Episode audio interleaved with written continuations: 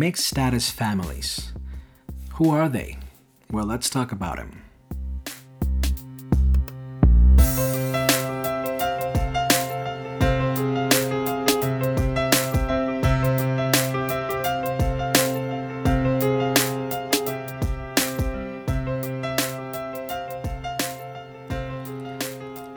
Welcome back to another episode of Community of Strangers. This is Luis, and today I'd like to talk about mixed status families.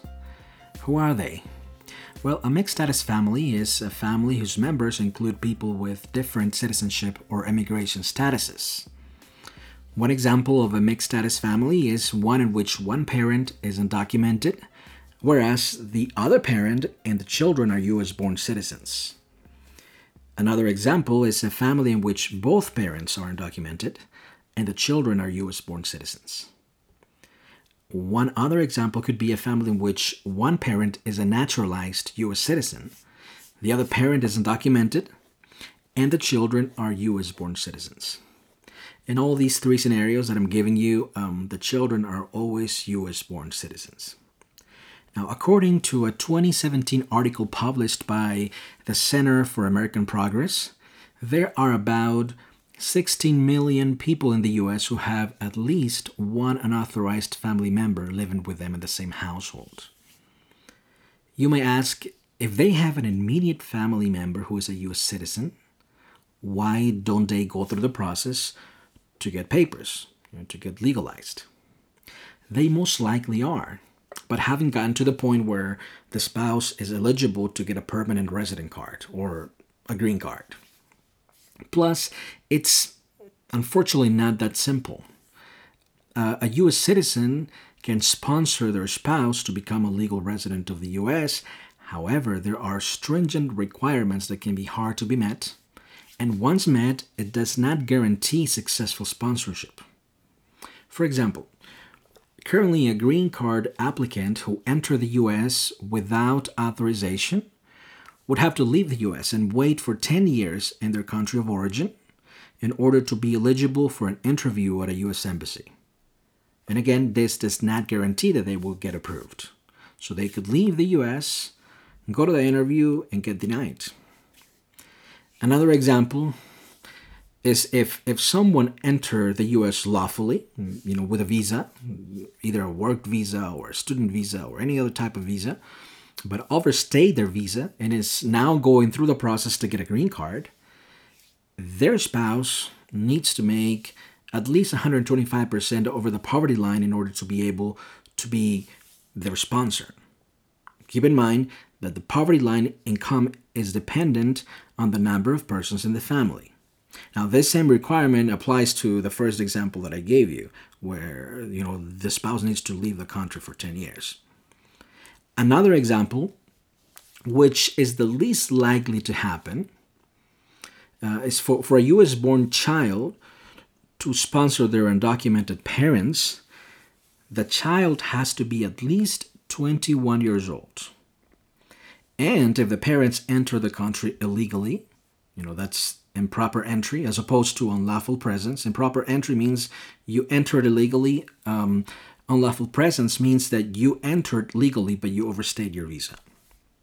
All right, so if the parents enter the country legally, these parents have to leave the US and wait out 10 years, like I said, in their country of origin. So 21 years for the for the kid who was born to become a 21 year old, another 10 years to wait outside of the US, to be eligible for an interview, that's at least 31 years, right? At least 31 years. By that time, that child is most likely married with kids. And re- remember, for that child to sponsor the parents, he or she has to make at least 125% over the poverty line, which is calculated using the number of family members in the household. So the bigger the family, the higher the financial hurdle that needs to be overcome to qualify as a sponsor. And after you fulfill all these requirements, that may make you eligible for an interview with an immigration official, but it does not guarantee that the applicant will be approved for a green card. So, you know, the, the anchor baby theory that some people push it's you know simply a fallacy. It, it, it is the least efficient way to obtain legal documents in the U.S. But that's that's a topic for another episode. In addition to all of these hurdles uh, that I that I mentioned, there there is the cost. You know, the fees for the applications, the paperwork, and the fees for the legal counsel, which can become financially prohibitive. So so it's not a straightforward path to legalization. But these families are working on this process. You know, they're going through the steps, and it's it's it takes time. It takes effort. It takes time. It takes money to to get to the point where you get an interview with an immigration official to be considered um, um, for a green card. Now, why am I bringing up mixed status families? Well, it's it's no secret that the Trump administration is no fan of immigrants, especially undocumented immigrants. And because of the nature of mixed status families, this administration's rhetoric and policies against undocumented immigrants will undoubtedly harm millions of American citizens across the country. It's likely that you either live with or, or work beside an immigrant every day, or maybe your neighbors with an immigrant. So there's no real way to separate immigrants out from the US born population without causing harm. One tangible way in which U.S. citizens and mixed status families are being hurt is through the requirements established in the CARES Act to qualify for the financial aid. The CARES Act, yes, the Coronavirus Aid Relief and Economic Security Act, which was passed by the United States Congress with overwhelming support from both parties and signed into law by Donald J. Trump on March 27th of 2020 According to the bill published on the U.S. Congress website, the purpose of the CARES Act is to provide emergency assistance and health care response for individuals, families, and businesses affected by the 2020 coronavirus pandemic. Specifically, the CARES Act is supposed to provide eligible taxpayers who filed tax returns for either 2019 or 2018 with payments of up to $1,200 for individuals, or $2,400 for married couples. Parents can also receive $500 for each qualifying child. You know, some taxpayers will be eligible for the full payment based on their adjusted gross income, whereas others will receive a, a reduced payment. And then those payments are phased out for individuals whose income exceeds $99,000 or $198,000 for joint filers. If you visit the website for the U.S. Department of the Treasury and look for information about the CARES Act under policy issues, you will read the following heading The CARES Act works for all Americans. However, this is simply not true. It should read The CARES Act works for some Americans. And let me tell you why. Because if an American citizen in a mixed status family file taxes jointly with their non American spouse who uses an ITIN, the whole family, not only the non American spouse, but the whole family gets disqualified to receive the payments approved by the Congress under, under the CARES Act, which the Department of the Treasury claims is for all Americans. But we can see that it's not. So, under this bill, which again was passed with overwhelming bipartisan support, there are second class citizens in the United States. And the Democrats are complicit in this. It seems they did not oppose this provision in the bill. And I don't know, maybe they did it because they didn't want to delay the bill any longer. I really don't know. The truth is, that they did not speak up for these American citizens and mixed status families. If we go back a little bit in history, when the Democrats passed the Affordable Care Act, or Obamacare, on March 23rd of 2010, when it was signed into law, the bill did not cover undocumented immigrants either, which you know was expected, given the lack of support uh, for the bill from the Republicans. Um, however, U.S. citizens and mixed status families could still purchase insurance in the marketplace if they wanted to.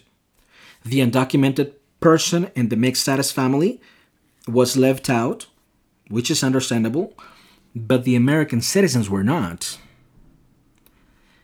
In this case, in the, under the CARES Act, the US citizens in a mixed status family are being left out on purpose. Only in Nazi Germany did citizens in mixed marriages not enjoy the same rights as other German citizens. And we surely do not live in Nazi Germany. We are not even close. We live in the United States of America, supposedly the beacon of the world. Although I, I must say that, you know, that statement is debatable. Well, who thinks that America has, is not the beacon of the world? Well, the current president of the United States, Mr. Donald Trump. Mr. Trump's slogan for the 2016 presidential election was Make America Great Again. The premise was that the US had lost its prominent standing in the world and that it was not what it used to be. He saw immigration, more specifically illegal immigration, but immigration in general, as one of the reasons for, for this debacle. Now, his slogan for 2020, for the 2020 presidential election, is Keep America Great. Apparently, in the span of four years, the US has regained its status of prominence under Donald Trump. And allegedly, now it's just a matter of keeping, keeping it that way. But how can a country be great when it treats some of its citizens as second class citizens? Why are these US citizens and mixed status families not being treated the same way as other US citizens? Why? Well, because of whom they chose to marry. And because they decided that the best way to show that they want to follow the law was by, you know, using an ITIN to pay taxes. What's an ITIN, by the way? I, probably haven't mentioned this. Well, an ITIN is a tax ID given by the IRS to undocumented people or people that are going through the process to get uh, legalized, um, you know, to vol- voluntarily pay their taxes. They don't have to pay their taxes, but it's an it's an effective way to show good faith to the federal government. These U.S. citizens are being penalized because their non American spouse chose to pay taxes and file jointly. Yes, they could have filed separately to qualify for the aid. Technically, they can still amend their tax returns for 2019. However, when the time comes for that long awaited interview with an immigration official to be approved for a permanent resident card or a green card, they have to show their tax returns. And they have to prove that they filed jointly. So, one way or the other, they are they're screwed. Can you see the predicament? They if they choose to file separately, they most likely will have issues with the immigration official when they go through the interview process. No immigration attorney would advise the couple in that situation to file taxes separately. They will always advise them to file taxes jointly. And, and these, um, the undocumented person in, in the mixed status family is paying taxes. It's doing, it's, it's trying its, uh, you know, his or her best to follow the law, you know, under the given circumstances to make things right, and they're being they're being penalized for this. Well, that's the America we're living in. Unfortunately, it's an America that is discriminating against some of its citizens because of whom they chose to marry. And again, the Democrats are complicit in this. And I don't know, maybe, maybe we'll start seeing them using this situation as a talking point. But words are empty if there's no action. Words are empty if the wrong is not made right. In an attempt to be harsh on undocumented immigrants, this administration is hurting U.S. citizens. And this type of America, this side of America is not great. This side of America can improve. And it should improve if it's to be considered a beacon of light to other nations. That's all I have for today. Until next time.